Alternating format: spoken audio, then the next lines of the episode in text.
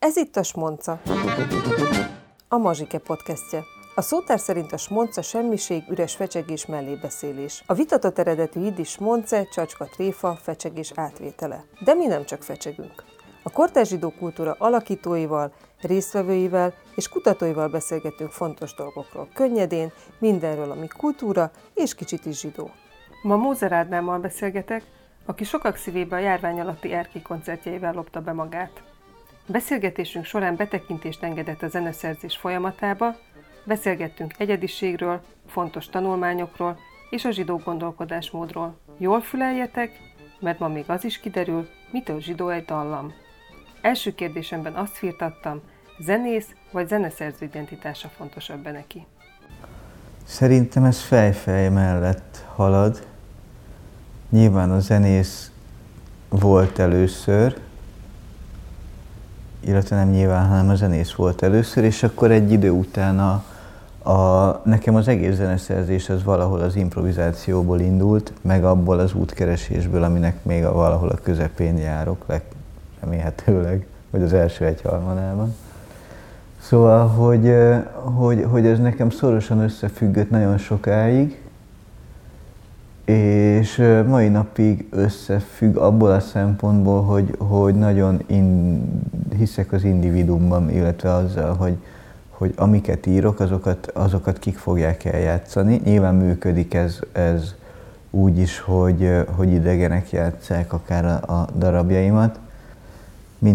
Mindig a kapcsolat az nekem nagyon fontos, az, hogy ki milyen zenész, akivel együtt dolgozom, és akinek írok, mert leginkább saját felhasználásra írok zenéket, illetve itt behoznék egy harmadik fogalmat, a hangszerelés fogalmát, illetve a hangszerelő fogalmát, mert ugye van a zeneszerző, aki megírja a darabot.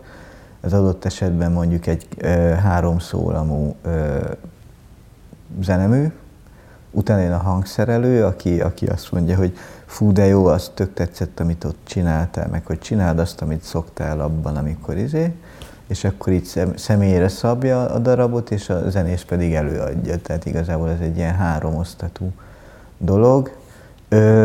Amikor zenét írok, akkor a zeneszerző a fontos, amikor játszom, akkor meg a zeneszerző meg már elbújik. Szerinted azt értem, hogy értem, hogy ezek a szerepek, árnyalatok, ezek a ti szempontotokból érzékelhetőek és fontosak, de szerinted a közönség ezt hallja-e, látja-e, érzékeli-e? Jobb esetben nem. Tehát én azt gondolom, hogy a közönségnek nem kell tudnia olyan dolgokról és háttérinformációkról, ami akár irányítaná a hallgatást. Tehát az, hogy hogyan van megírva egy darab, tehát hogy az a zene, amit én írok, én ezt francia-balkán klezmer tangónak hívom, azért, mert a francia sanzon, argentin tangó, a balkáni zenék és a klezmernek egy ilyen érdekes keveréke, illetve nekem érdekes. De az, hogy azt nem árt, hogyha tudja a közönség, mert nyilván mindent föl kell címkézni, mert akkor jönnek az emberek, hogyha valami ismerős, hogyha tudom, hogy mire számíthatok, akkor elmegyek, mert egész egyszerűen érdekel. Tudom, hogy érdekelhet.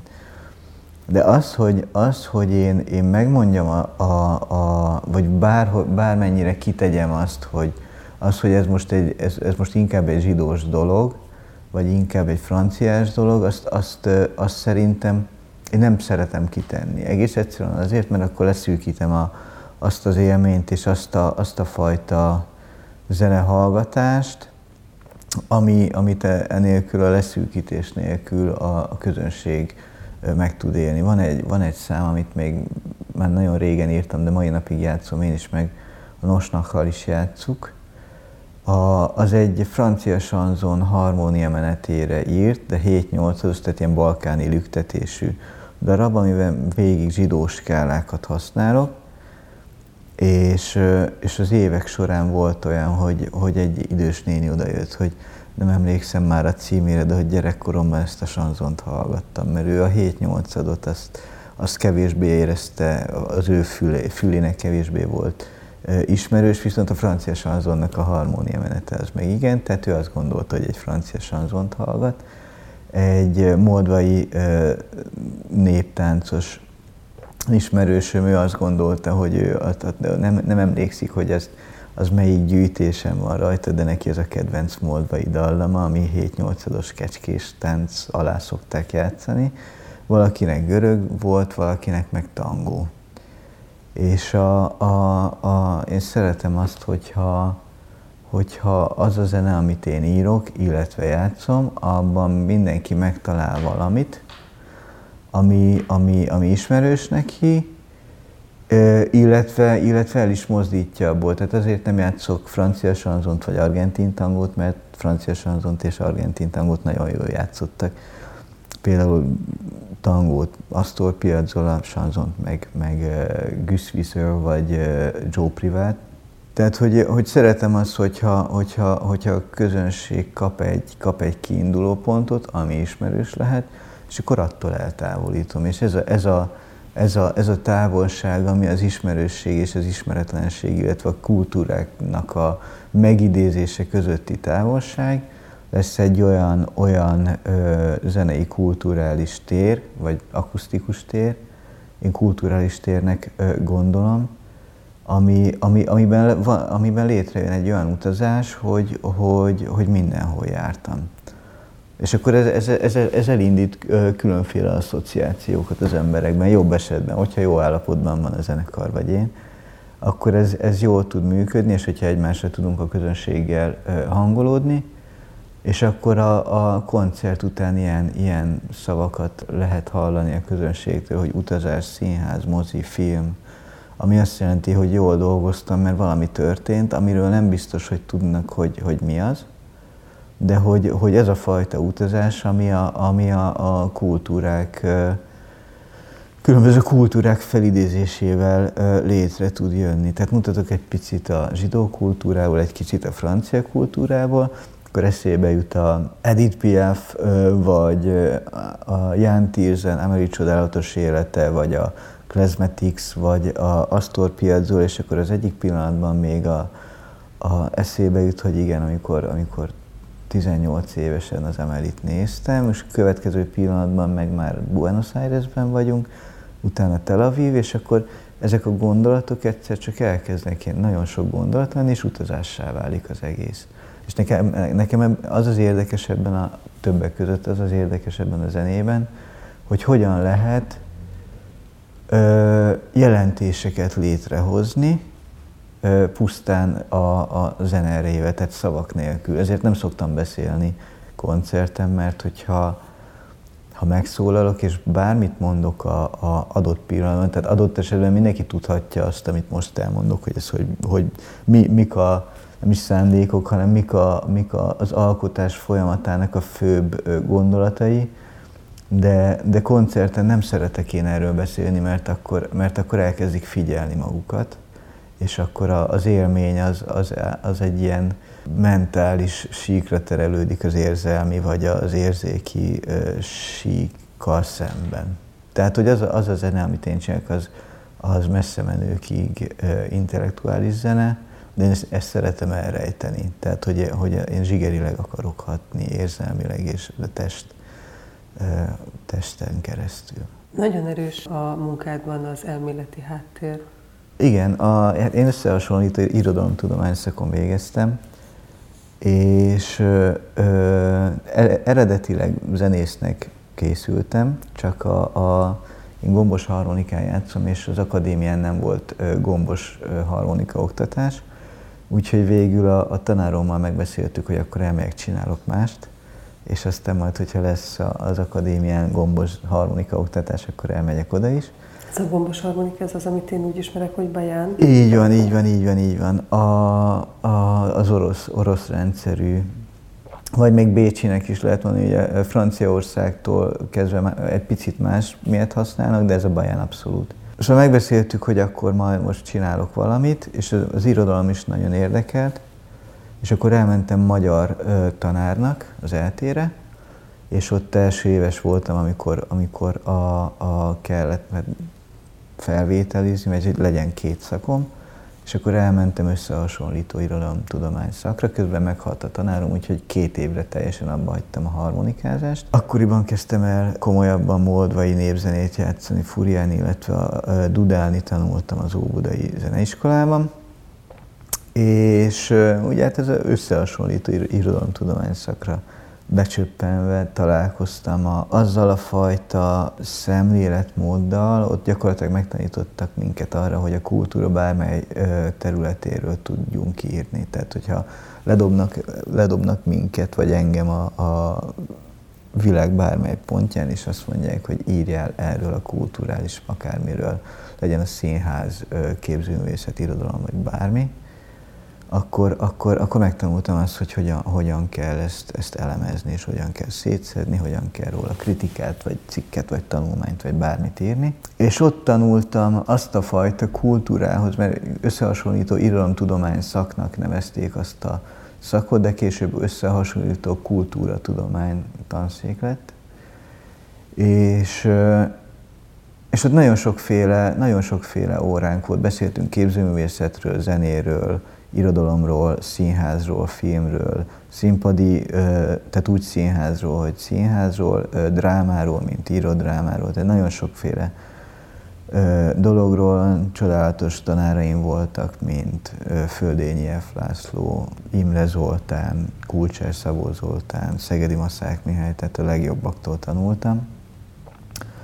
És hát ugye ott az ember találkozik a posztmodernnel, mint problémával, és mint lehetőséggel, és találkozik azzal, hogy a posztmodern az hogyan nyúl hozzá a szöveghez. Ugye csak nagyon vázlatosan és érintőlegesen a posztmodern azt gondolta, hogy a szó és a beszéd az nem tudja a valóságot kifejezni, ezért szétbontották a nyelvet. Ugye ott egyesek eljutottak egészen a halandzsaversekig, mint a nyelvi expresszió kifejezési formájáig. Egyébként én ezt a free jazzben találtam meg a saját zenei utamban. És akkor ugye posztmodern elkezdi fölépíteni a verset, a Petri betesz egy bevásárló cetlit kötetébe. Tehát ugye elkezd máshogy működni a nyelv, ugye lebontják szerkezetére, és újra rendezik, ahogy összeállítják. És hát egyetemistaként a magam improvizáló ex-népzenészként Ágoston Bélában nagyon sokat dolgoztam akkoriban, és hát úgy elkezdett érdekelni a zeneszerzés is, és Barcelonában jártam nyaralni, illetve telelni, mert januárban volt, és a Gaudínak a Sagrada Familiáját láttam, ami egy csodálatos. És leginkább az fogott meg benne, hogy az egy végtelenül egyszerű tér és végtelenül egyszerű templom, csak kiterjesztette. Az egy sima egyhajós templom, csak elkezd különböző hajókat építeni meg mellé, meg még tornyokat, meg minden.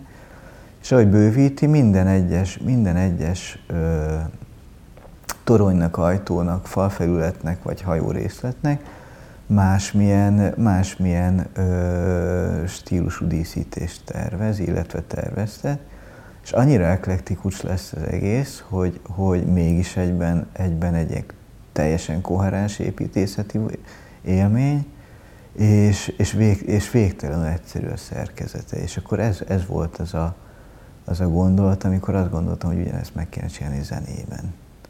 Tehát amikor ugye zenének van ritmus, van hangmagasság, dallam és kíséret, tehát hogy ezt így lehet szegmentálni, és akkor az egész zenei alkotás folyamata, az nálam úgy néz ki, hogy innen-onnan, tehát ez a francia sanzon, argentin tangó, klezmer, a balkáni zenék, veszek valahonnan egy kísérettípust, veszek valahonnan egy harmóniamenetet, veszek egy skála fordulatot, esetleg motívumokat, például a tangót, azt nagyon két hanggal meg lehet idézni. Vannak ilyen tipikusan Astor Piazzollára vagy a korai tangóra jellemző motívumok, és pillanatok alatt össze lehet pakolni egy olyan építményt, mint a Gaudínak a temploma, ugyanúgy koherens tud maradni az egész, csak nagyon sok kultúra van benne, és ezért van az, hogy amit mondtál is, hogy nagyon-nagyon elméleti a háttere annak a zenének, amit írok, mert hogy pont ez tetszett az irodalomban is, a színházban is, és a kultúra minden részében, amikor nem csak ösztönösen hozom létre azt, amit létrehozok, hanem tudom, hogy mit miért, és mit akarok vele elérni, hogy mi a célom, és ehhez bizony használni kell elemeket jobb esetben. És az a jó, azt szeretem, amikor ez tényleg működik. Mitől zsidós egy dallam? Hát attól zsidós egy dallam, hogy a mi kultúránkban, és itt az euróamerikai kultúrára gondolok elsősorban, zeneileg ez teljesen más. Például Izraelben tök mást jelent egy zsidó skála, mint Európában vagy Amerikában. Tehát, hogy azt, ami a mi zenei szocializációnkban a klezmerre emlékeztet. Nagyon sokféle zsidó zene van, amiben nincsenek az úgynevezett klezmer skálák. Ennek van neve is, amit én sose tudok megjegyezni. Tehát zeneelméletileg lehet azt mondani, hogy a melodikus moll skála 5. fokról indítva, de ez nyilván nem jelent sokaknak semmit. Igazából az, hogy a kis szekund, kis terc, kis szekund, tehát hogy van egy olyan hangzás, amit megmutassak harmonikán, esetleg halkan. Uh-huh. Tehát van olyan és ez csak féligazság, illetve az a fajta sztereotíp rendszer, amit én használok, mert hogy nem minden zsidó zenében van. Ez például az erdélyi zsidó zenében nagyon ritka ez a fajta fordulat, de tudjuk, hogy létezik erdélyi zsidó zene, de ez az askenázi zsidó zenére jellemző, amit mi klezmernek hívunk. Ez az Ukrajna, Lengyelország, Oroszország, Ukrajna, Lengyelország, Csehország, Szlovákia, Magyarország és még Németország, tehát ez a kör, ami az askenázi zsidóknak a zenéje volt jellemző, ez a klezmer zene. Ugye az Észak-Afrika és még valamennyire Spanyolország, amennyi még beszűrődött Észak-Afrikában, ugye tudjuk, hogy Kolumbusz, amikor elhagyta Spanyolországot, akkor az utolsó zsidók vele mentek el, akiket aztán később az inkvizíció nem ölt meg. De hogy Spanyolország flamenkóban is találhatóak zsidó elemek, meg Észak-Afrikában, Jemen és környéke, de az teljesen más fajta zene. De amit én használok elsősorban, azt azért használom, mert itt erre mifelénk ezt ismerik föl zsidó hangsorként, vagy zsidó jellegű dallamként, és ezzel most megmutatom.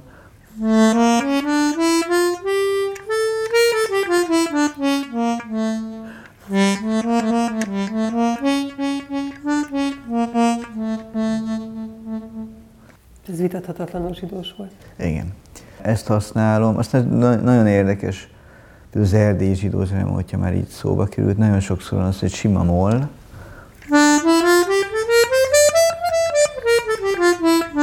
Ugye ez nem zsidós egyáltalán, viszont a dallam véget úgy zárja, hogy...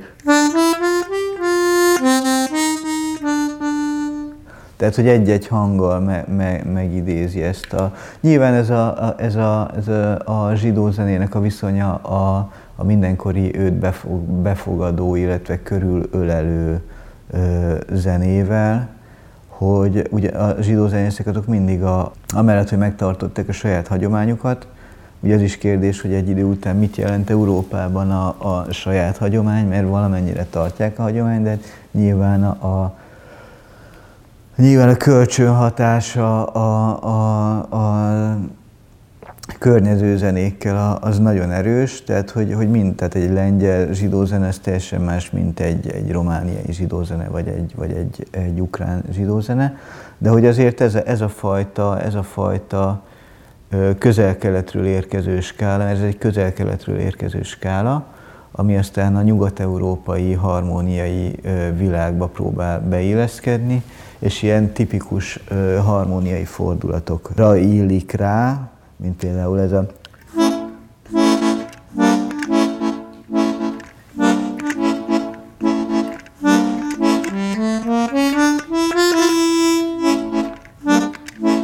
Tehát, hogyha zsidó zenéről beszélünk, akkor ez az, ami ismerős lehet.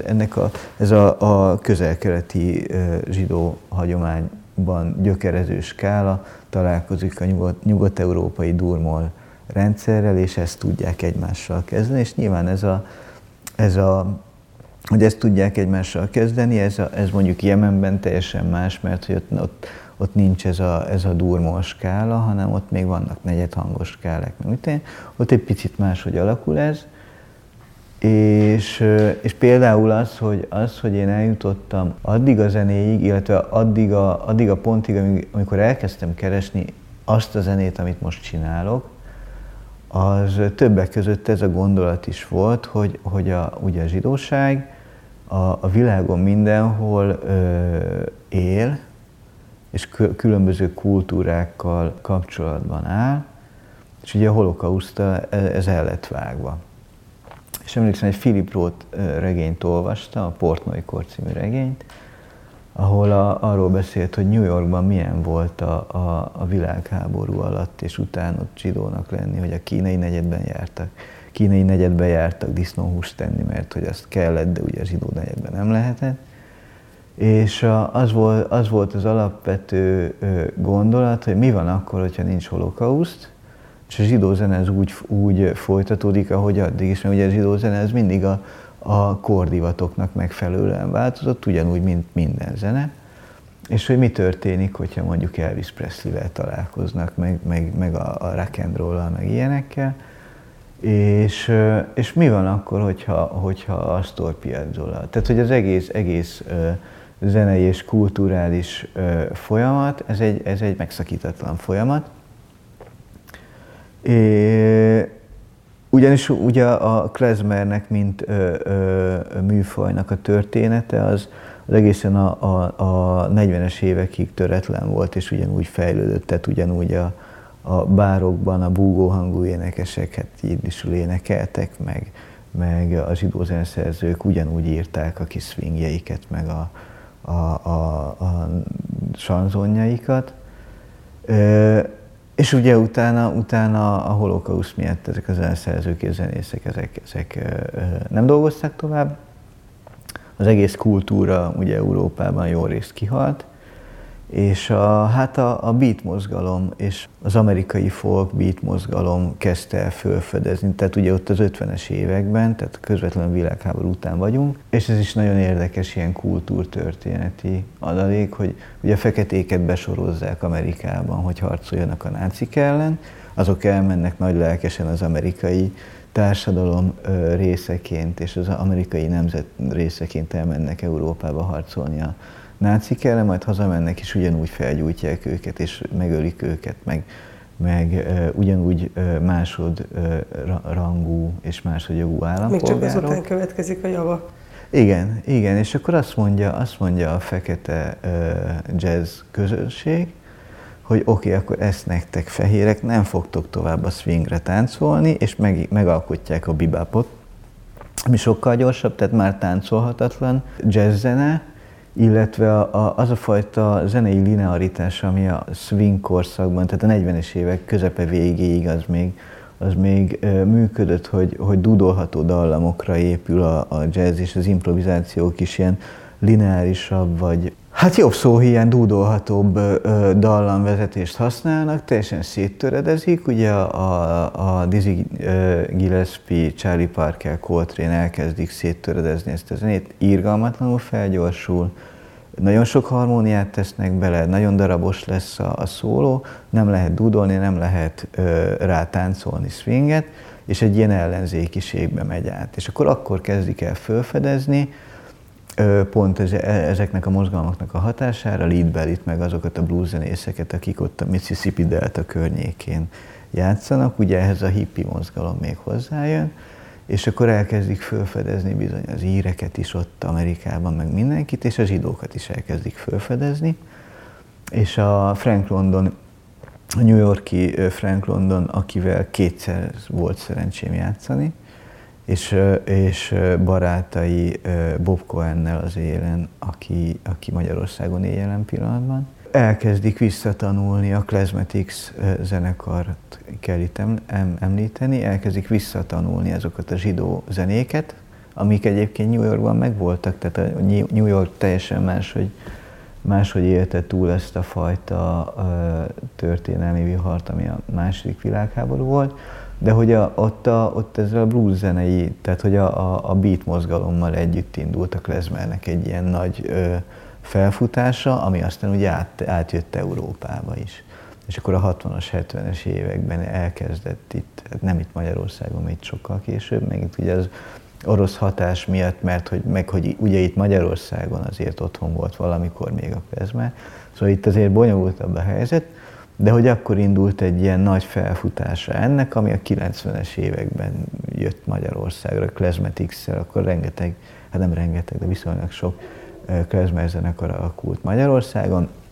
Viszont mindenki azt csinálta, hogy visszatanulták azt a fajta zenét, ami a 40-es évekig volt. Tehát Amerikában, például amit a Budapest klezmerben csinál, az az amerikai Dixie klezmernek egy változata. Amit Bob Cohen csinál, az az erdélyi illetve lengyel klezmerzenének a változata. Tehát mindenki visszanyúl valameddig, de hogy mindig az történik, hogy már meglévő dallamokra, tehát a 43-ig meglévő dallamokat játsszuk el valahogy, tehát hozzáteszünk már basszusgitárt, meg dobszerkót, meg nem tudom, de hogy azt tekintjük a klezmer zenének, vagy a zsidó zenének az alapvető bázisának, vagy úgy csinálunk, hogy olyan zenéket írunk, ami lehetne az.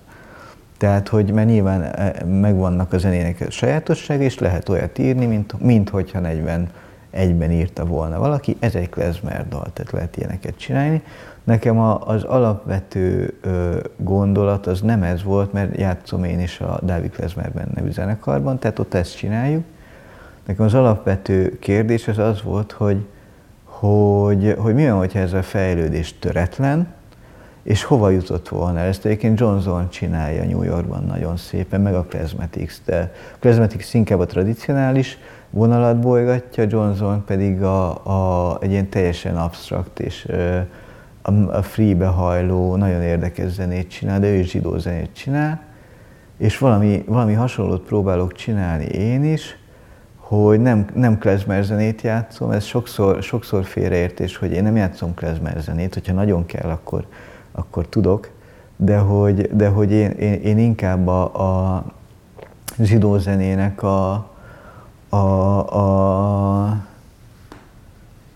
azt a mély rétegét keresem, mint ahogy egyébként a tangónak és a francia sanzonnak is azt a mély rétegét játszom, hogy anélkül legyen zsidó, vagy francia, vagy argentin az a zene, amit játszom, hogy konkrétan eljátszanék bármit abból, ami zsidó lenne, francia vagy argentin. Tehát minden csak idézek, és itt van az, ami erősen cáfolható és megkérdőjelezhető, de én azt gondolom, hogy minden zenének és minden kultúrának van egy olyan mély rétege, ami az azt kifejező motívumok, és itt most kulturális motívumra gondolok, nem csak zenei motívumra, hogy az azt kifejező motívumok mögött van. Tehát, hogy ezeket a motívumokat lehet használni, de maga a kultúrának a lényeg a motivumok mögötti lényeg. Tehát ezeknek a motivumoknak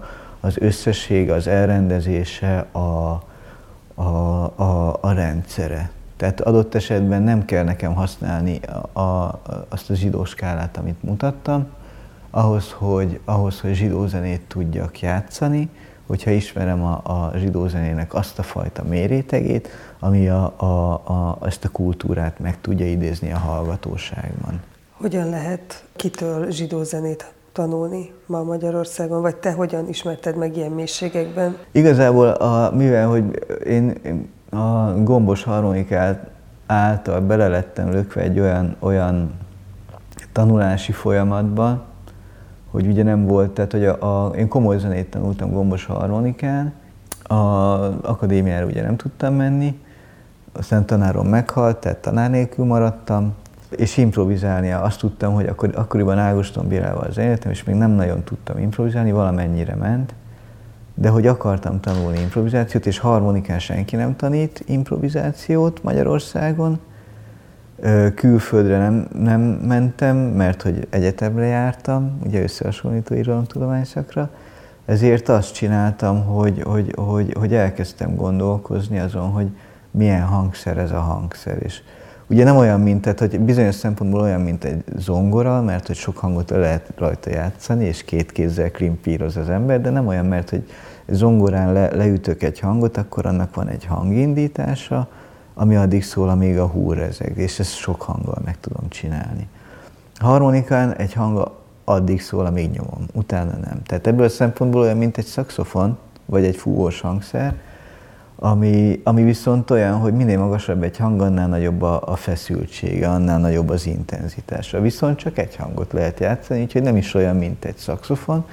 És akkor elkezdtem hallgatni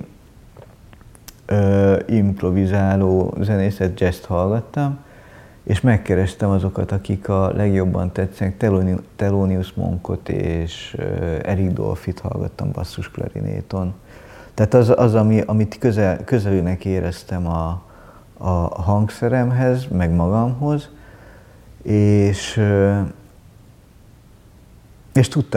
tudtam belőle tanulni. Akkoriban népzenét is játszottam, de hát a magyar népzenében nincs harmonika, tehát ott is ilyen analógiás módszerrel kellett, vagy hát már metonímia-szerű valami, tehát hogy már máshogy szól egy hegedű, meg egy harmonika, vagy egy szaxofon, meg egy harmonika. Tehát igazából nem voltak úgy előképeim, amiket tudtam volna használni. Ugye akkor még nem volt a YouTube ennyire felfutott, hogy bármilyen koncertfelvételt meg tudjak hallgatni Franciaországból, és pillanatok alatt eljutok olyan toulouse-i harmonikásokig, akik zseniálisak. Ugye Franciaországban van harmonikás hagyomány, Magyarországon nincs, ezért is nem tudtam improvizációt tanulni Magyarországon. Másrészt meg a harmonika és a jazz elengedte egymás kezét, ez Frank korszak végével, valahol 40-es évek közepén, végén. És aztán Piazzollán keresztül, aki bandoneonon játszott, viszont ő tudta visszalökni a harmonikát a jazzbe, és itt olyan neveket kell megemlíteni, mint Richard Galliano vagy Vincent Peirani, akik francia zenészek, de akkor én ezeket a zenészeket nem ismertem. És ilyen nagyon analógiásan tanultam én ezt az improvizációt, ami egyrésztről nehezebb is volt, mert hogy nem az volt, hogy Ádám, csináld ezt, és akkor én azt csinálom, hanem hogy nagyon sokat kellett nekem ebben magamnak kitalálnom dolgokat. És ugyanez van a zsidó zene tanulásával is, hogy nagyon jó klezmer zenét játszó zenészek vannak Magyarországon is, és külföldön is, és én nagyon sokat hallgatok klezmer zenét. Tehát a Frank London, akivel volt szerencsém játszani kétszer, ő például nagyon sok mindent tanultam tőle, személyesen is, meg felvételekről is. Az életemben két mondat van, ami nagyon sokat lökött a zenémen, és azon, ahogy én gondolkodom erről az egészről. Az első Földényi F. László volt, akinél egy szigorlati dolgozatot írtam, és ő azt mondta, hogy természetesen ötös, meg hogyha lenne csillagos ötös, akkor csillagos ötös lenne, de hogy egy dolgot gondoljon meg Ádám, hogy mi a tétje annak, amit csinál. Mert hogy ez egy szigorlati dolgozatnak, ez tökéletes, de hogyha arra gondol, amikor szigorlati dolgozatot ír, hogy akkor ez egy tanulmány, akkor egy tanulmányt ír. Mindig gondoljon arra, hogy mi a tétje. És ez iszonyú fontos, azóta igyekszem mindent úgy csinálni, hogy tétje legyen, bármilyen megszólalásnak, vagy amikor játszom, akkor meg főleg. Hát megfelelősség is az, hogy mit játszik az ember. A másik meg Frank London volt, a Ágoston Béla vezette zenekarral. Csináltunk Frank Londonnal egy lemezt, és emlékszem, a stúdióban voltunk, játszottunk, akkoriban korán sem voltam az a zenész, aki ma vagyok. És játszottunk, és Frank megkérdezte, hogy Mire figyelsz, amikor majd tőlem, vagy mire figyelsz, amikor valaki szólózik? És mondtam, hogy a zenére. És mondta, hogy a szólistára figyelj. És hogy minden, amit csinálsz, azért legyen, hogy a szólistának legyen jó. És ez egy irgalmatlan fontos dolog. Tehát az, hogy a zenében pontosan tudni a helyemet, és pontosan tudni azt, hogy mi a szerepem, hogy hol vagyok, hol tartok, és mindent meg lehet csinálni, de csak úgy lehet megcsinálni, hogy az a másikat segítse. És ez egyébként társadalmilag is ugyanezt gondolom, meg az életről is ezt gondolom. És ami egyébként nekem tök nehéz, mert nagyon sok ember, nagyon sok zenész nem dolgozott Frank Londonnal, és amikor például én szólozok, akkor tök nehéz, hogy még nekem kell összekaparnom a saját kíséretemet, mert elkezdenek művészkedni. De hogy ez egy nehéz dolog kísérni, és nehéz dolog, és meg kell tanulni, és kevesen tudnak jól kísérni. És szóval ez az a két dolog, ami nagyon fontos nekem a zenében, és például Franktől ezt tanultam. Most nagyon sok olyan zenészt tudnék említeni, akikkel nem találkoztam, de videóról tanulok tőlük, nagyon sok klezmert hallgatok. John Zorn is ilyen egyébként, aki a Masada lemezekkel és a Masada darabjaival a zsidó zenéről nagyon sok, ő is nagyon-nagyon mélyre, sokkal mélyebbre ment a zsidó zenében, mint én. És itt van Bob Cohen Magyarországon nekünk, akitől rengeteget tanultam, ő nagyon-nagyon nagy tudású zenész, mai napig jár gyűjteni Erdélybe, és nagyon sok felé, ő New Yorki születésű, tehát az ottani életet is ismeri, meg az erdélyit is, meg az ittent is. És például ő sose tanított engem semmire. Pár éve hozott össze minket a sors, és egy táncházat kellett csinálnunk, én elmentem hozzá, összehoztak minket egy közös ismerős, hogy akkor csináljunk egy táncházat, én elmentem a harmonikámmal, ő fogta a hegedűjét, elkezdett játszani, elkezdtem kísérni.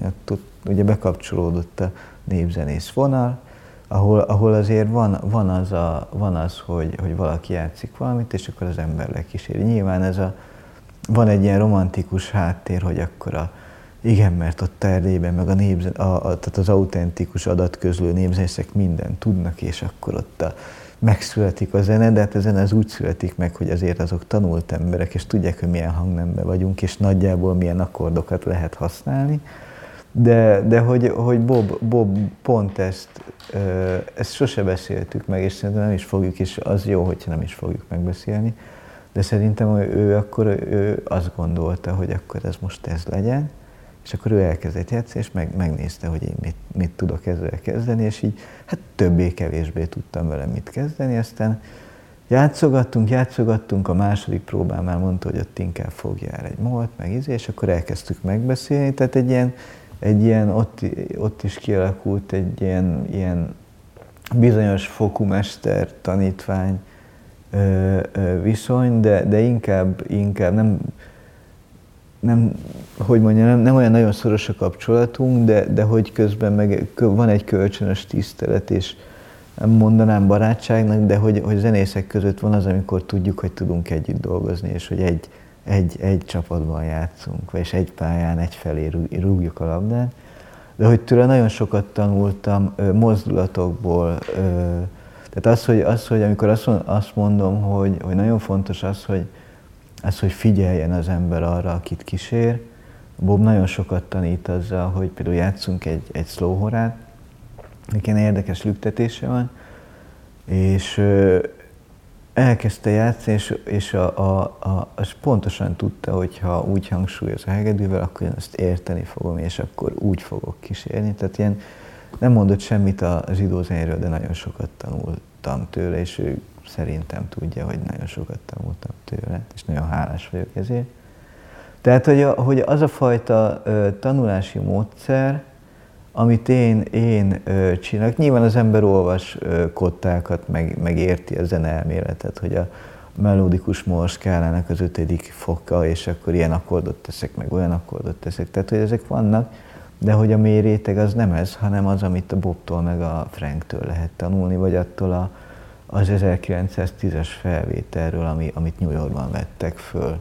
És ez bizonyos szempontból nehéz az én helyzetem, hogy bele lettem lökve egy olyan hangszerbe és egy olyan zenébe, amit nagy részt magamtól kellett megtanulnom, viszont pont ezért máshogy is látom a dolgokat, meg máshogy látom a zenei történéseket, mint adott esetben azok, akiknek megtanítják. Tehát nekem az a fajta zene, amit én írok, az például nagyon sokat merít abból a gondolkodás, harmóniai gondolkodásból, amit akár az erdélyi vagy a különböző zsidó zenékben van, hogy nem készít elő modulációkat, hogy hangnemváltásokat, hanem egész egyszerűen már pottyát ment egy másikba, ami hivatalosan a mai európai bécsi klasszicizmus óta fejlődő zenei rendszerünkben nem fér bele egész egyszerűen, hogy nem készítek elő valamit, hanem hoppá, itt vagyok, aztán meg vissza, de hogy közben meg ezeket meg szeretem használni, mert zsidó zenében működik, és az a fajta működés, ezeket nyilván megvan zeneileg, hogyan lehet skálákkal átvezetni, de például Astor Piazzollával ezt nagyon jól össze lehet tenni. Ő már teljesen más úton jut el ezekhez a modulációkhoz, zenei folyamatokhoz, de hogy ezt a kettőt összeteszem, és akkor egyszerre a zsidó és argentin minden. És én ezeket szeretem, tehát hogy igazából nehéz is az utam, de ettől lesz valahol egyedi. Nagyon jó harmonikások és zeneszerzők vannak, de olyan, mint én, olyan csak én vagyok.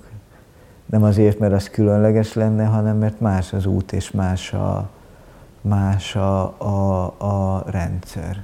Ugyanezt tudnám elmondani például Yann Tiersenről is, aki nagyon nagy zeneszerzőnek tartok, vagy Astor Piazzolla is. Tehát vannak sokkal jobb zenészek is, meg zeneszerzők is, de ők attól nagyok, hogy egyediek. És nyilván nem hozzájuk mérem magam, meg nyilván én valahol a kis dombomon kapirgálok, de hogy engem inkább érdekel az, hogy olyan legyen, ami nem tud, amit nem tud más. Mert azt mondtam is, hogy hiszek abban, hogy az az ember, aki megszólal, annak van valami mondani valója azzal kapcsolatban, amit kimond. És ez most ez most lehet megint csak, amikor ezeket mondom, akkor a kultúra minden területéről beszélek, tehát a zeneileg is. Azt gondolom, hogy a zenének van jelentése, akkor is, hogyha egy szál harmonika, vagy egy szál hegedű, vagy fügy, vagy bármi, de hogy van az a fajta jelentés, amivel történetet lehet mesélni, vagy bármit meg lehet csinálni, szavak nélkül. És ez az egyediség, és ez az ember, és hogyha nincsen mögötte mondani való, akkor az nagyon, nekem nagyon szembe tűnik. Tehát én például hallgattam úgy jazzzenéket, például az If Café, az a Covid alatt csinált mindig ilyen élő közvetítéseket, és nem is emlékszem, hogy milyen zenekar játszott, teljesen mindegy is, hogy milyen zenekar játszott, de hogy vérprofi jazzzenészek voltak, és túrtak rendesen, mindenki 1000 hangot játszott, meg itt harmóniai kilépés, meg ott, meg itt, és egy zsonglőr mutatvány volt az egész, és nem jelentett többet annál, mint hogy harmóniák, meg akkordok, meg mit tudom én. És ugyanezt csinálta ugye a 60-es években a bebop Charlie Parker, meg a Gillespie, de ugye ott annak egy ellenzéki szerepe volt. Tehát ott egy nagyon erős társadalmi jelentés volt, hogy miért játszották azt a zenét. Itt meg pusztán a Rubik kocka. Tehát az, hogy kirakom, oda még befér egy akkord, oda még is örültek neki, tehát hogy van az a fajta öröm, hogy minél inkább jazzes legyen valami, csak nekem, és itt hangsúlyozom azt, hogy nekem, lehet, hogy másnak ez sokat jelent, de hogy mondjam, és ezek nagy szavaknak tűnhetnek, és ha csajozni akarnék, akkor biztos ilyeneket mondanék, de hogy ez művészetben azért nem az, hogy bele kell halni, de hogy legyen már tétje, és itt a Földényi tanár úrnak a mondata az nagyon fontos, hogy, hogy történjen valami. Nekem mindig nagyon fontos az, hogyha én játszom, és eljönnek emberek meghallgatni, akkor történjen velük valami. Tehát, hogy akár egy színházi előadásnál, vagy egy jó filmnél, vagy bármilyen kultúra, kép, hang, akármi, ami nekem érdekes, az az, hogy aki eljött és meg akart hallgatni engem, az menjen úgy haza, hogy megváltozik valami benne és az életében. Tehát, hogy ne maradjon nyom nélkül az egy óra, amit ránk szánt, és akkor tehát, hogy itt nagyon mélyre lehet menni. Jöttek már oda koncert után síró férfiak is nők hozzám, hogy nem tudják, hogy ez mi volt és miért, de hogy nagyon köszönik, meg hogy utazás volt. És nekem nagyon fontos az, hogy tényleg történjen valami. Történjen valami akkor, amikor én játszom. Zenén túl hogyan jelenik meg a zsidóság a hétköznapjaikban? Családi vonal az igazából úgy érdekes, hogy mai napig nem tudom, hogy zsidó vagyok-e vagy nem. A anyukám részéről van egy erős gyanú, de sose jártunk utána. Valahogy belekeveredtem ebbe a zenébe és ebbe a kultúrába, és a zsidó barátaim, amikor így kérdezték, hogy és akkor te zsidó vagy? És akkor elmeséltem, hogy lehet, hogy anyukám, de nem tudom meg. És mondták, hogy te az vagy, mert hogy az a faj, tehát a zsidóság bizonyos értelmezésben, és itt most fél Magyarország támadhat engem minden oldalról, de hogy az a fajta a zsidóságnak egyfajta értelmezése, amit sokan összekevernek a liberalizmussal, tehát az a fajta, most csak rossz szavak jutnak eszembe, és abszolút nem politikai értelemben mondok semmit most ezzel kapcsolatban, tehát kulturális értelemben a kozmopolita, társadalmilag nyitott, tehát ez a fajta nyitott gondolkodás, ami az egész zsidó kultúrát, illetve a zsidó kultúrának bizonyos szegmenseire jellemző. És itt most nyilván nem csak ilyen a zsidó kultúra, és nem csak a zsidó kultúra ilyen, tehát hogy azért most ez egy ilyen nagyon ingoványos talaj, de hogy az a fajta kultúrák közötti egyenlőséget gondoló, vagy tételező, arra vágyó, azt megcélzó a társadalmi szolidaritást, mint olyat nem csak elfogadó, hanem hogy alapvetőnek gondoló létezés, amin én nem sosem gondolkoztam azon, hogy ez mi, de hogy én ilyen vagyok. Erre mondták zsidó barátaim, hogy te úgyis az vagy. És igazából nem hogy én ilyen vagyok, ez tény. És ez nem változik, én ilyen vagyok, most lehet rám ezt mondani, meg azt mondani. Én a mindennapjaimat így élem, ami szoros kapcsolatban van azzal, amit én arról gondolok, hogy ez egyfajta zsidó gondolkodás. De hogyha kulturálisan nézem, egyébként meg ugye minden a hermeneutikából, azaz a tóra magyarázatból indul, és gyakorlatilag még a posztmodern irodalom is arról beszél, amiről beszél, tehát az a fajta gondolkodás, ez olyan mélyen van bennünk és a gyökerünkben, hogy onnantól kezdve sokkal nagyobb távolságok lehetnek zsidó és zsidó közösség, illetve ember és létezés között is, mint mondjuk zsidó-keresztény vagy akármi. Tehát, hogy az a fajta gondolkodás, amit valakik arról gondolnak, hogy ahogy a zsidó kultúra, tehát egy zsidó kultúrában létező ember, hogy azt magáénak való ember létezik, valami olyasmiben vagyok én is, de hogy ezt definiáljam, vagy címkékkel lássam el, az nekem nem fontos. Tehát, hogy járok szombatfogadásokra, szoktam zenélni, nagyon sokan megkeresnek, hogy hanukakor játszak, zsidó ünnepeken szoktam játszani. Abszolút magaménak érzem azt a kultúrát, amit ezek a szombatfogadások vagy a zsidó ünnepek jelentenek.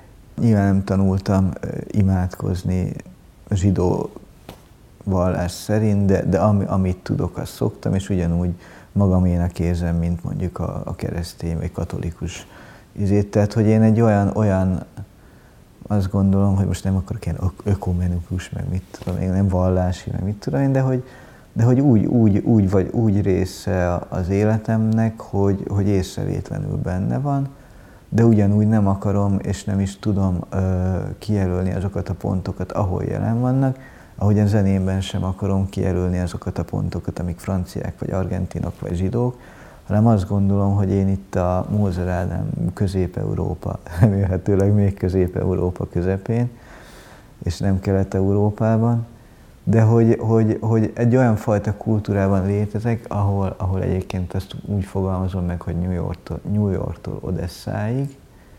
Tehát egy olyan kulturális közegnek vagyok a része, amiben minden van. Tehát a család szóbeszéd alapján 10-valahány nemzetből tevődött össze. Voltak szerbek, horvátok, lengyelek, minden volt. Úgyhogy én igazából itt Közép-Európában, New Yorktól Odesszáig létezem, vagy valami hasonló, és mindent magaménak érzek, ami ebbe a fajta gondolkodásba, vagy társadalmi létbe van. Jártál New Yorkban? Jártam, kétszer jártam. Az első az pont rosszkor jött, akkor még 20,5 éves voltam, és nem lehetett, ugye 21 éves kortól lehet az ember szabad Amerikában és New Yorkban, és ott ültem 10 napot egy szállodában, mert népzenészekkel voltam, és mondták, hogy ne kóricáljunk egyedül, és ott ültem, és ezek bizony kalotaszegi zenét játszottak maguknak a szállodában, és én ezt végighallgattam. És arra gondoltam, hogy nem hiszem el, itt van körülöttem New York, és nem mehetek ki. Borzalmas volt, és aztán most májusban voltam ki megint, csodálatos élmény volt. Végigbarangoltuk, Jessica Lurie-val játszottunk, a Mohácsi Jánossal és Kovács Marci barátaimmal mentünk ki.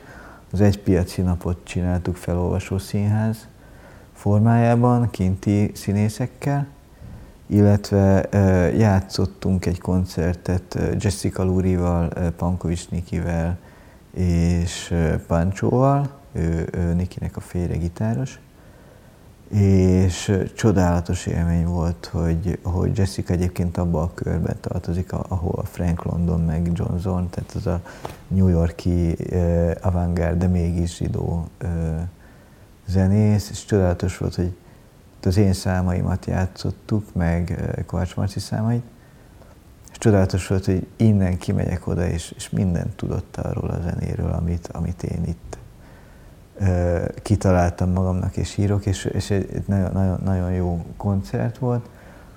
Utána elkezdtünk beszélgetni, és mindenben egyetértettünk, és csodálatos volt, hogy tényleg